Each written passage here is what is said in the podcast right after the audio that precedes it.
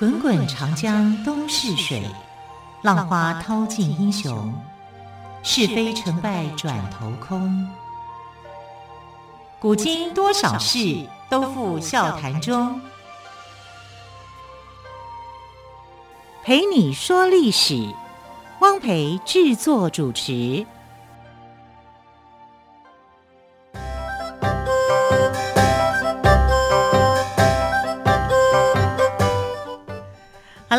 的朋友，新年快乐！今天是大年初二，很开心，我们又在台北广播电台的空中频道跟大家相会。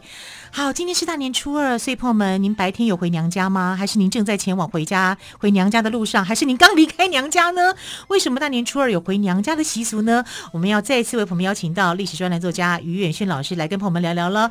老师好，主持人好，听众朋友大家好。好，老师为什么初二哦有这个回娘家这个习俗啊？因为这个习俗都是从过去制定的啊，也就是说在农业社会所发展下来的一种呃这种就是一个碎石的一个方式。那我们知道，女孩子出嫁了以后啊，其实她就很少有机会再回到娘家啊，因为可能会很遥远，嗯哼，啊，就是在过去农业社会，这个交通也不方便啊，是非常的不方便。你要团圆是不容易的啊，所以在这一天呢，呃，初二这一天呢，就是呃回娘家，也代表着说你不忘本啊，就是回到原来的这个地方啊，这也是一种团圆的含义了啊，只是说因为你。大年一定有很多的事情要忙要做啊，所以啊、呃、就约定在这一天初二的时候哈啊，啊回妹家，呃我们讲客语叫做转妹家啊，就是回娘家啊，回娘家的一个含义。它是一个，我觉得它是一个非常古典优雅，可是又有点过时的活动。好，为什么呢？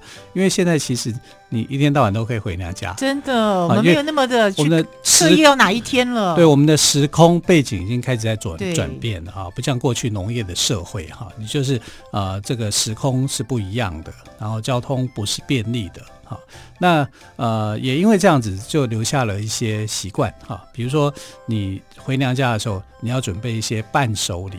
哦，回娘家也要准备伴手礼，要要要，这个不是女方准备，是男方准备啊。就当先生的人，他要去体恤，说这个也也就是说，哎，我你把女儿嫁给我们，帮了我们一整年的忙，谢谢你，我谢谢你，帮我的太太长养大，然后来照顾我们家，这样吗？对对，没错没错，所以要献上一份感谢，真的一定要。这种感谢的话，就是你就说说呃，这个伴手礼以外哈，可能也会准备一个红包啦。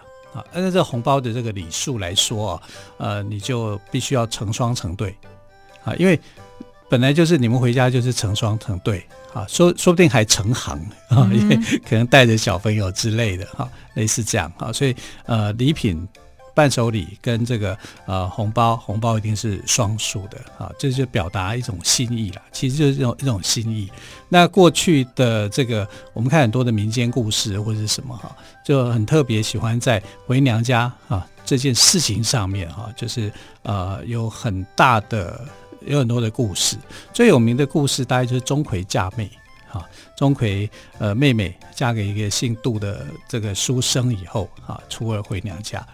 回娘家多可怕啊！因为钟馗变成鬼王了嘛，啊，所以像台北的保安宫里面啊，有一幅砖壁画，砖壁画上面就画着这个钟馗回娘家，啊，他的妹妹。钟馗妹妹回娘家吧？妹妹回娘家。然后几个小鬼啊，就是里面啊哄小孩啊，扛轿子啊，非常可爱的。都来献殷勤就对了。对对对对对对对。然后钟馗穿着一个呃蓝色的服装啊，那我们会想说，哎，钟馗不是一般看到钟馗都是穿红色的嘛？那其实，在画画上啊，钟馗的画像有三种啊，一种就是呃黑白分明的。啊，那就是山水画嘛，人物画像用黑白，哈，就代表说他的公他是公正不阿的，哈，他是黑白分明的，啊，另外一个就穿着大红袍，啊，那大红袍表示什么？表示他的官位在身，啊，他是呃出差办公，啊，负责抓鬼，哈，啊，另外一个就是穿蓝袍，穿蓝袍表示什么呢？表示现在我已经休假了，哈哈，我没有穿着红袍，我穿着蓝袍，是我在休假中。啊，那你可以看到这个呃，在台北保安宫的那个砖壁画的钟馗，他就穿着蓝袍，表示他在休假中。哦哟，这、啊、红色在值班，蓝色在休假。对对对，啊，那白呃黑白就是黑白分明。是大体上来讲哈，就是钟馗的形象是这样。所以我们讲到转妹家哈，初二回娘家的时候会看到钟馗啊，他的护送他的妹妹妹妹啊。回家的那种情形，那钟馗的妹婿看到他会害怕吗？应该会吧。但如果回归到历史哦，其实钟馗是没有这个人的哦，没有这个人吗？没有这个人，他是一个像神话般存在的传说的人物而已哈。嗯、那呃，故事里面当然就是说钟馗终南山的进士，因为长得丑啊，所以他就呃很很难过，然后就。碰触这个阶梯而死，死了以后变成鬼王啊，这个是大概一个传说的一个样子。但其实如果你去翻唐唐史的话，是没有钟馗这个进士的，没有这这一号人物的啊。可是为什么会有这样的一个呃事情产生？是另一个说法，就是说南方有一种药叫钟馗啊，钟就是年终的钟，馗就葵花宝典的葵啊，有这种、哦、啊钟馗这种植物哈，可以去驱除一些不好的。如果你生了胀气或什么疾病的话，吃这药很快就好。啊，所以它有可能是从植物的名称，然后变成神话般的人物的存在，对啊，人物人物的名字，然后最后转化成为一个这个被人敬仰称为鬼王的一个形象的存在。哦，好，那这也是一种转化啦，就是信者恒信，不信者恒不信。哈，但我们现在这个钟馗的画像还是存在的，通常他都会呃，如果。家里面过去农业家庭很大的时候啊，前门会摆这个门神嘛，啊，就是呃秦琼玉慈公啊，后门呢就会摆钟馗啊，就是呃保佑一家平安，不准这些妖魔鬼怪随便乱进门啊，这是大家这样的一个含义。好，那我们就讲初二大概是呃习俗是这样子演变过来的。好，那通常来说，初二回娘家是不过夜的啊，就是你当天就要回去。当天去当天回吗？对对对，当天去当天回。可是中国社会这么大哎，他怎么当天去当天回？是啊，所以太辛苦了。所以你要知道，那没有高铁可搭，那那是一件大工程啊，对对不对？好，然后很快就走，好，就变成是这样。那从这个归宁，你可以从哪一本书看到呃整个归宁的一个问题呢？就是《红红楼梦》里面。《红楼梦》里面呃就有这一段哈，就是呃贾宝玉的这个亲戚嘛，对不对？啊，在啊皇宫里面当成了这个贵妃哈，然后她回娘家啊，这段的过程里面是还有很精彩的这种描述，好，不管就是典礼上的或者他心理上的这种描述都有的啊，我觉得是非常经典的，是可以去参考去看的。好，这《红楼梦》的描述哦，嗯、对，相当的期待一些，一定是很精彩的哦。好，至于好像在大年初二跟老虎的报恩也有一些关系，我们先休息一下，就来请于老师来跟我们讲大年初二为什么有老虎报恩这样子的一个故事呢？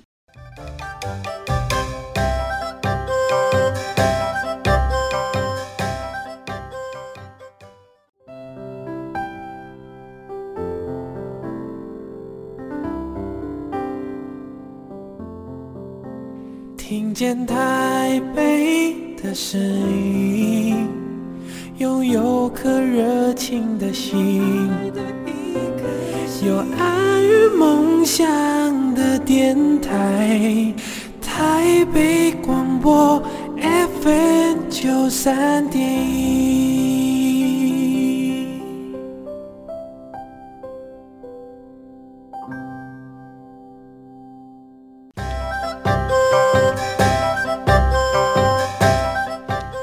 这里是台北广播电台，欢迎朋友们再次收听《陪你说历史》节目。今天是大年初二，继续呢，我们的特别来宾历史专栏作家岳轩老师要来跟我们谈谈老虎报恩的故事。大年初二跟老虎报恩有什么样的关系？我们先前是谈到初二回娘家的习俗嘛，那现在我们来谈老虎报恩。对，呃，因为你知道，在那个呃，刚刚讲台北的这个保安宫啊，保安宫里面，它的前殿所这个敬奉的神明啊，就是保安保生大帝嘛。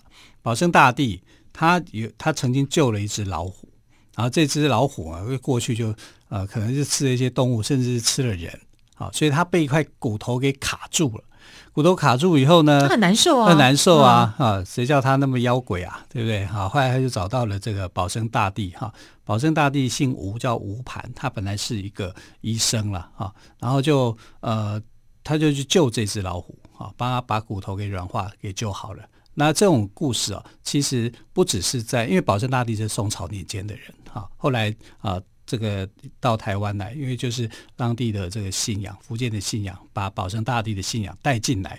那我们回到历史上来看哦，老虎报恩的故事还真的有一个啊，而且是大家很熟悉的。我们现在不是常常会讲一个医生医术很好，我们就说杏林春暖，对，对不对？这个杏林春暖的典故，杏林春暖或者妙手仁心之类的，对对对对。那为什么叫杏林呢？哈。杏花的杏，对对对，杏花的杏啊，不是你姓林，我姓黄那个，对 对对对 啊。那这个故事是在三国时代的吴国啊，三国时代的吴国，哇，那也蛮久远了，蛮久远的哈。这有个医生啊，叫做董奉。那这个董凤医生呢，他在江南这一带行医救人哈，医术非常的好。呃，当时有几个这个名医，像北方就有华佗，嗯哼，还有这个张机、张仲景啊，所以他被称为是呃当时呃东汉时间的三大名医。那这个医生呢，医术很好，而且他医德更好啊。他去帮助人家的时候呢，他其实都是不收费的。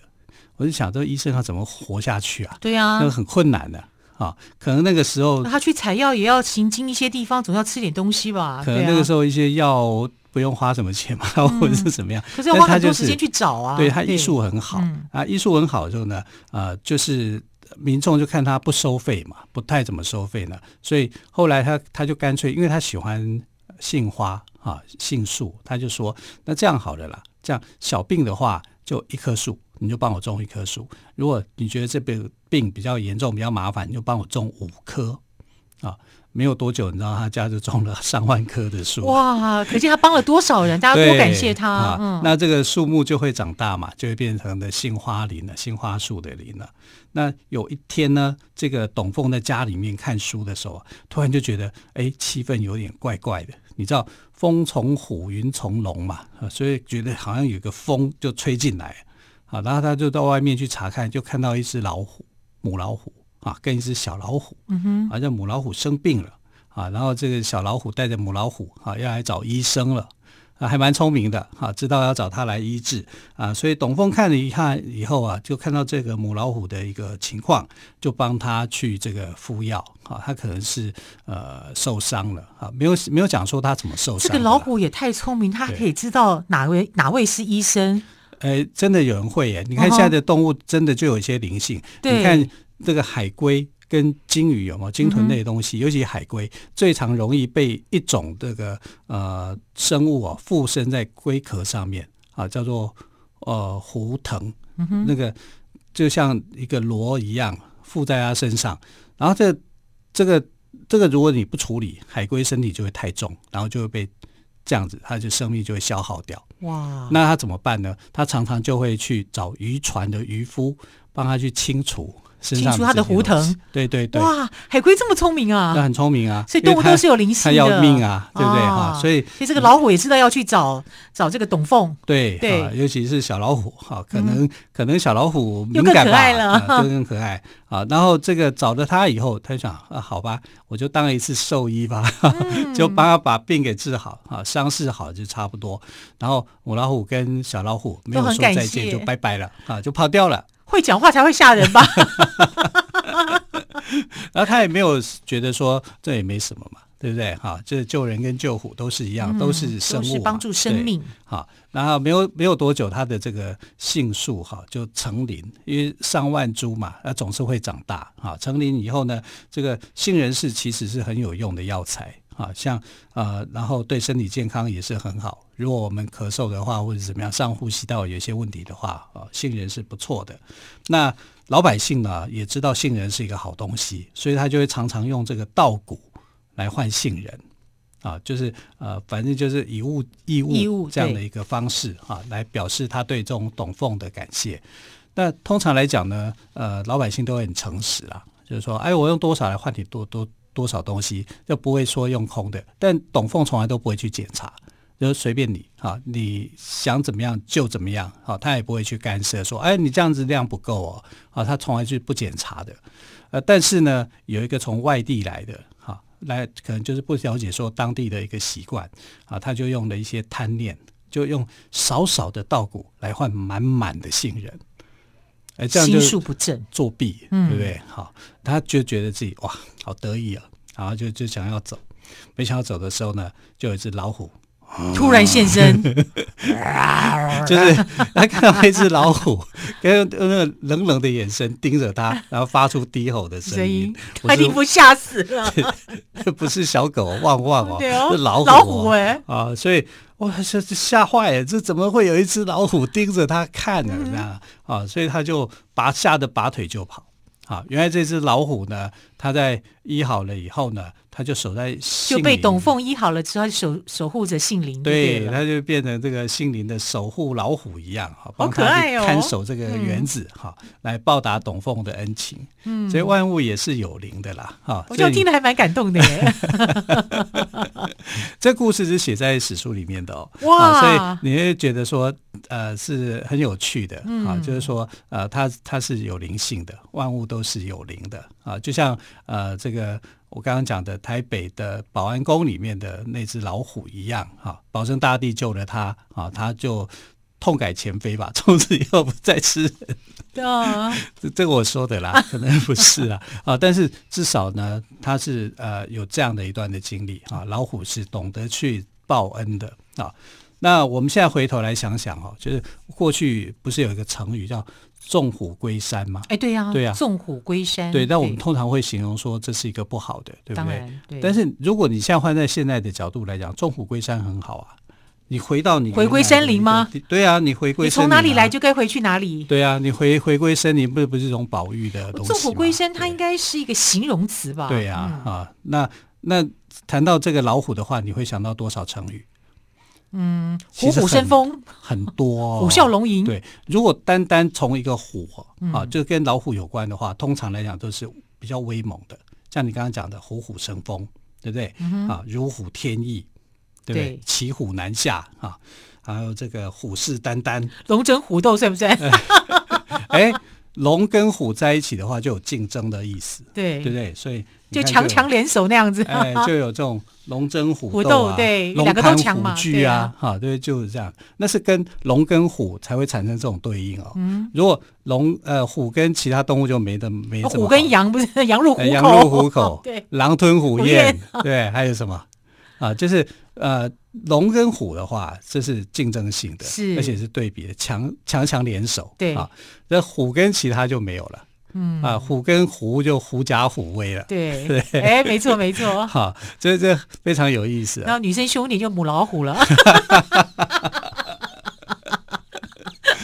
我不敢说。我家有只母老虎。绝对没有。是虎年啊，虎虎生风了。对了，我们创造一个名词啊，对，福气的福，丰的丰富的丰，对，这样，嗯，非常好。对，虎虎生风。其实我觉得每到了一个年，我觉得还蛮钦佩一些一些创意的发想，都会把那个动物用一个很吉祥的话语来说出来。对对对，好。但你看哦，我刚刚就说，你老虎跟其他的动物相比啊，负面的用语就比较多。嗯，你刚刚说的。呃，狐假虎狐假虎威，对不对？羊入虎口，羊入虎口，还有这个呃，狼吞虎咽，啊，甚至还有这个虎头蛇尾，哎，对呀，啊，就是老虎只有跟龙配在一起的时候，哎，这个声势是互相较劲的。哦，所以龙跟虎都是强者了哦。那么袁老师，我们小时候常常听到这个虎姑婆的故事，哦、那、嗯、根据您的观察，真的有虎姑婆吗？还是纯粹是大人来？要安抚，对，赶快睡觉，赶快睡觉。对。其实关于老虎的这个民间传说哈，最有名的就是虎姑婆啦。嗯，那这是一个流传很久的故事哦。然后经过不断的转述以后呢，其实现在也不太知道说原来的作者是谁。那流传了很长的一段时间之后，故事情节呢也变得越来越丰富。那虎姑婆的这个故事大概是说，有一对姐弟啊，因为父母亲离开家，所以就把门关起来啊。呃，就是希望他们不要随便开门，人家来了你不要随便开门，有点像小红帽，对不对？好、嗯，那有一个专门吃人的老虎精啊，就变成了一个老太太的样子，她要来吃掉这。我觉得比较像七只小羊的故事。七只小羊，对对对，三只小猪，啊、七只小羊，类似这样的故事。就是、就是、大野狼，他可能涂上面粉啊，就说你小呃，我是你妈妈，帮我开门啊。对，对，类似这样的故事哈。然后他就骗这个姐弟，就说：“哎，她是他们的姑婆啊啊。”然后这个小朋友帮我开门呢、啊，对啊，这样这样子、啊。那姐弟很快就上当了、嗯、啊，结果弟弟呢就被露出狰狞面目的虎姑婆给吃掉了。那姐姐就跑掉了啊！姐姐很很聪明，她就发挥机智的逃到树上去。老虎不会爬树，哎，猫会，但老虎不会、嗯、啊，所以呢他就想尽办法要姐姐，你给我下来啊！但是嘴，但是后来这个姐姐用计谋杀了虎姑婆，大概是这样的一个故事啊。不过这个呃，后来故事是。从简单然后变复杂，情节又变了很多。那最流行的虎姑婆的版本是说，这个姐弟们哈、啊、发现了虎姑婆的背包的秘密，因为他背包里面啊，虎姑婆的背包后面，虎姑婆还有背包啊？对呀、啊，旅行包，还旅行包，还 好不是化妆包。她背着旅行包里面有很多人的手指，吓死人了、啊。然后呢，她就会吃的咔吱咔吱的响，对啊？那虎姑婆就是骗他们姐弟说，我在吃猪脚，我在吃鸡脚，嗯、那就手指是他的鸡脚，那其实是人的手指啊，他吃了很多人。好，那发现秘密的这个姐弟呢，就在老鼠王的带领之下，哎，又有一个新的角色出现了，一个老鼠王啊，然后就用尿遁的方式脱离危险，就是。骗开那个危险的场合，然后回到父母亲身边啊。最后虎姑婆呢是被姐弟的父母亲联合其他人给打死的。嗯、就是原来的版本啊是一种，那后，后来追加的版本又不一样啊。所以这个版本是会变的，从原始的故事里面变变变变啊。但呃万变不变的就是那个虎姑婆最终是伏法了啊，被打死了。好，其实童话故事其实流传从长远流传下来啊，都是会随着时代的更迭哦，都会做一些改变。但最终呢，就是坏人都会伏法，对啊。就是因为在过去的农业社会里面啊，就常常有这种拐骗小孩的事件会发生。是，只是因为资讯不发达，所以可能我们不太知道。但是就借由这样的一个故事传说里面说出来啊，所以父母亲就会提醒小孩子哦，单独在家的时候，你一定啊。不认识的人就不要开门，嗯、对啊。好，所以我们换一个方式来讲啊，在现代社会来讲，就像于老师说的，要提醒小朋友，不管是在家或是出门在外，都要小心安全呢、啊，要注意安全，小心陌生人。其实教。教导小朋友一些自我防卫的一些机制哦，一些尝试哦，也是非常重要的。好，今天是大年初二，要再次谢谢岳轩老师跟我们讲了大年初二回娘家的习俗，也讲了虎姑婆的故事。等一下 要乖乖的去睡觉了，不然虎姑婆要来咬了。我们还有英勇的警察贝贝，我们还是可以过一个快乐安详的平安的新年。再次祝福大家虎虎生风，虎年新大运。亲爱的朋友，新年快乐喽！谢谢于老师，谢谢，拜拜，拜拜。